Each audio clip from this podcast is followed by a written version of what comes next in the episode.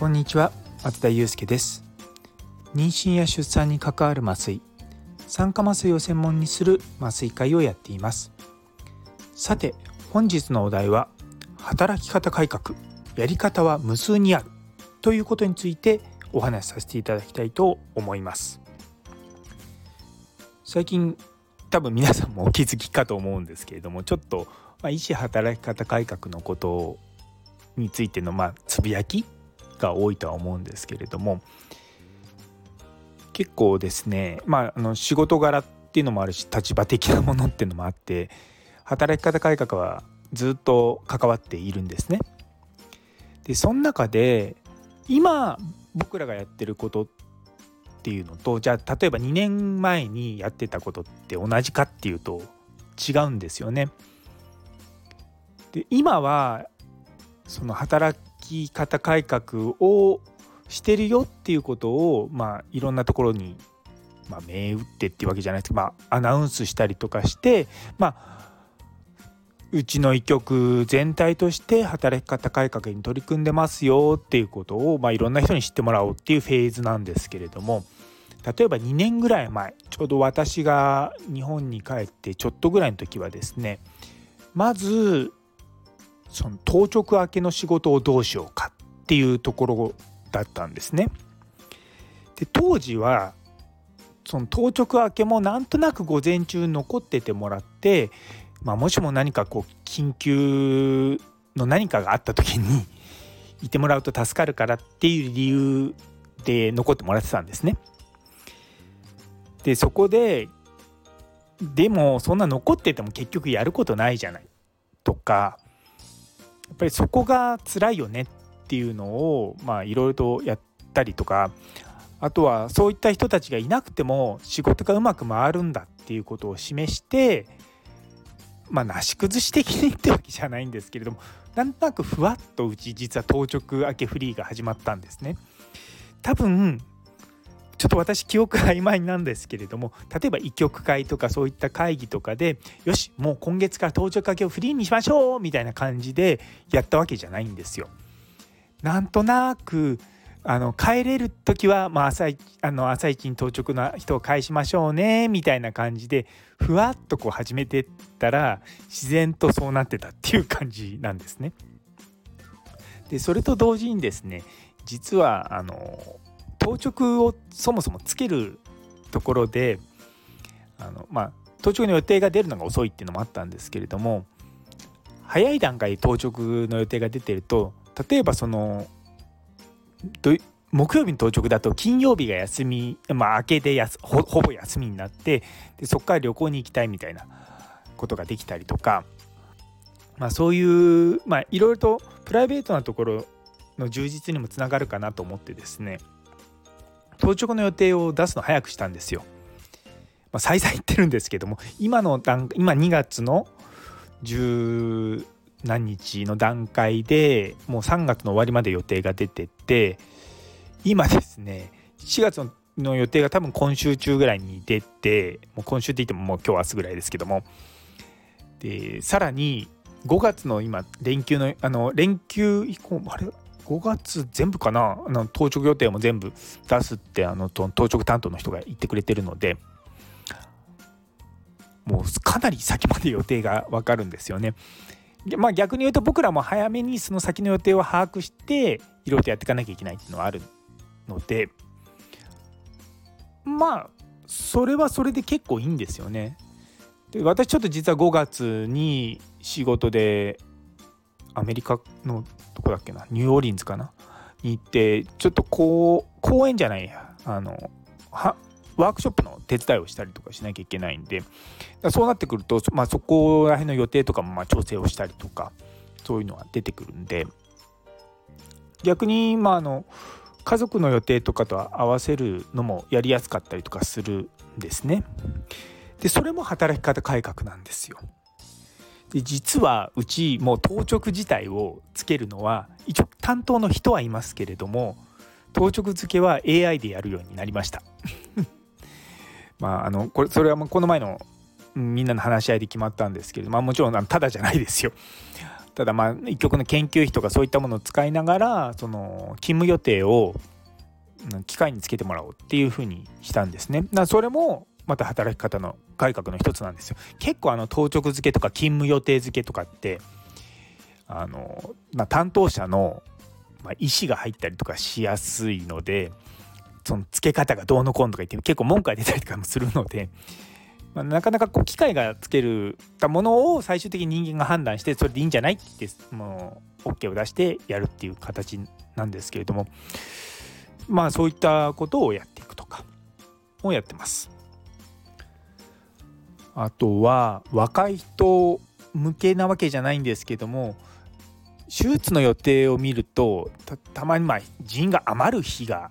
あったりとかすると、まあ、この日有給取れそうだけど取るとか言ってあの若い先生とかおや休みにしてもらったりとかまああまりねそれが出てきちゃうと、まあ、有給が無駄に消化されちゃうっていうのもあるのでほ本当はね有給とかって自分がここ休みたいですって日に休めるようにするのがもちろんベストなんですけれどもなかなかこう全部紹介しきれないのも問題なのでまあそういったことを始めたりとかもしてますしあとはまあスタッフって言い方変ですけどもあのある程度上の学年の人は、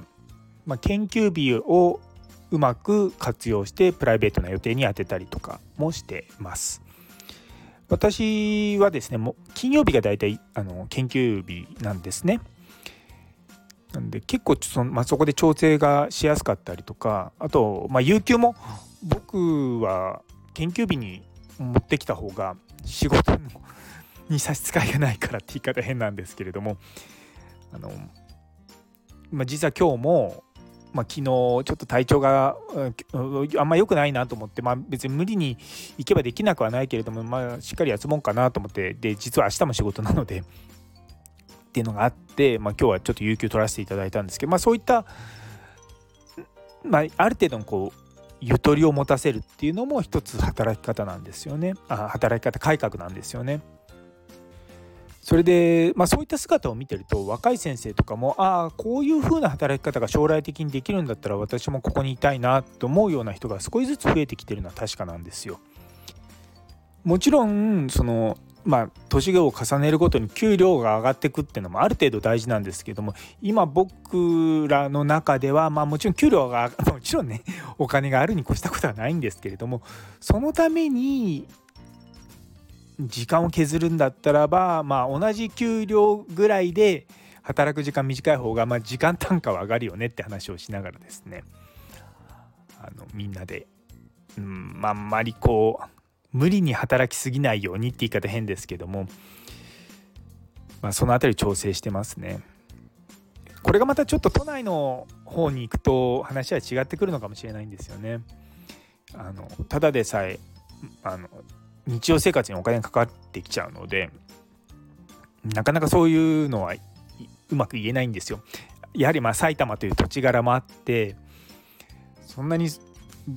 なんだろう例えば家賃とかあと生活費とかがそんなにかからかかかかりづらいって言い方変ですけどやっぱ都内すごい高いですからねいろんなことは。